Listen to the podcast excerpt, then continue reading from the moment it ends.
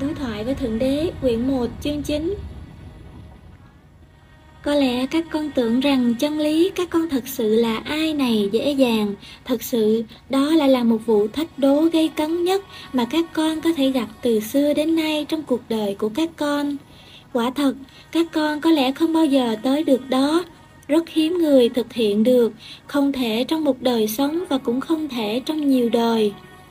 Thế, như vậy thì cố gắng để làm gì? Tại sao lại đi vào cuộc xung đột này? Ai đã cầu nguyện đó? Tại sao không chơi với cuộc đời như nó là vậy? Một cuộc tập dượt đơn giản trong cái vô nghĩa chẳng đưa tới gì đặc sắc cả. Một trò chơi trong đó chẳng thể thua dù chơi ra sao cũng vậy. Một tiến trình dẫn tới cùng một kết quả tối hậu cho tất cả mọi người. Ngài nói là không có địa ngục, không có trừng phạt, chẳng có cách nào để thua cả. Vậy thì bận tâm để làm gì?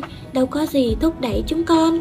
Phải khó khăn biết bao để tới nơi mà Ngài nói là chúng con đang cố gắng đi tới. Tại sao không dùng thời gian đương nhiên là tốt cho chúng con và cứ thư giãn về tất cả trò chơi của Thượng Đế này? Hiện hữu như Ngài thật sự là ai? Trời ạ, à, các con đang thất vọng đấy à. Thật sự con đã chán cố gắng lắm rồi Bởi vì Ngài nói rằng chỉ có một phần triệu người có thể đạt được chân lý này Đúng rồi, ta thấy các con thất vọng rồi Để coi ta có thể giúp gì cho các con không?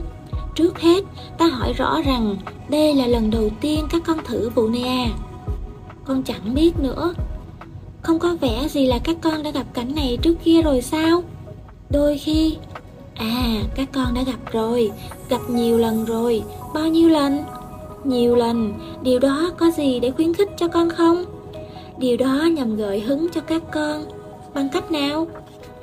Trước hết, nó sẽ loại đi những lo âu, nó đem lại cái yếu tố không thể thất bại mà các con vừa nói đó. Các con sẽ có bao nhiêu dịp mà các con mong muốn hay các con cầu cũng được.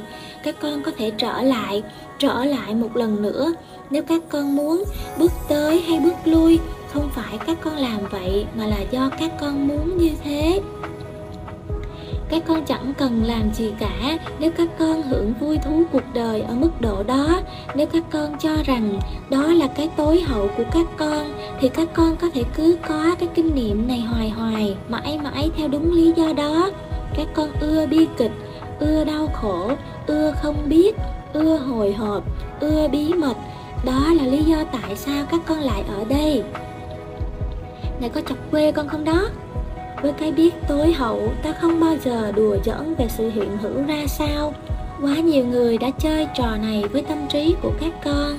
Ta tới đây không phải để làm cho các con thêm rối trí. Ta tới đây để giúp các con nhìn sự việc cho sáng tỏ. Vậy thì làm cho sáng tỏ đi. Ngài đang nói cho con rằng Con tới đây vì con muốn tới. Phải. Đương nhiên, con chọn để tới. Phải. Và con đã làm như thế này bao nhiêu lần rồi? Nhiều lần. Bao nhiêu lần? Đó, cứ tra vấn nữa. Các con muốn biết rõ con số à. Hãy cứ nói cho con một con số ước lượng tổng quát. Con muốn nói rằng Có phải chúng con đang tới đây chừng vài lần hay một tá? Vài trăm.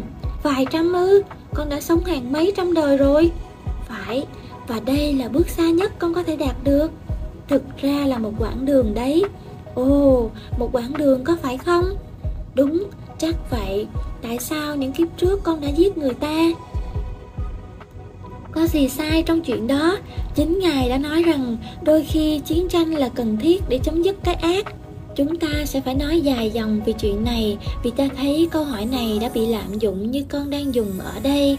Con tìm cách lôi đủ thứ để hợp thức hóa mọi thứ điên khùng. Theo ta, giết hại không bao giờ được biện hộ cho sự giận dữ, thù nghịch, trừng phạt một kẻ xúc phạm. Bản ngã của các con bảo rằng phải kính trọng đời sống mọi sinh vật. Ta rất vui lòng về điều này, vì ta không tạo ra đời sống để cho nó bị hủy diệt.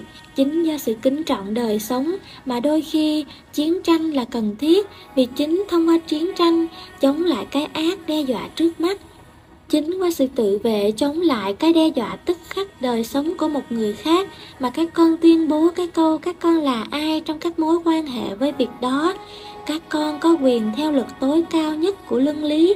Thực thế, các con có bổn phận theo luật này, chấm dứt sự tấn công vào cơ thể của một người khác hay của chính các con. Điều đó không có nghĩa là giết để trừng phạt là thích đáng hoặc báo thù để dàn xếp những chuyện xích mích nhỏ nhặt cũng vậy. Trong quá khứ, các con đã giết người trong những trận đấu kiếm cá nhân do yêu thương một người đàn bà.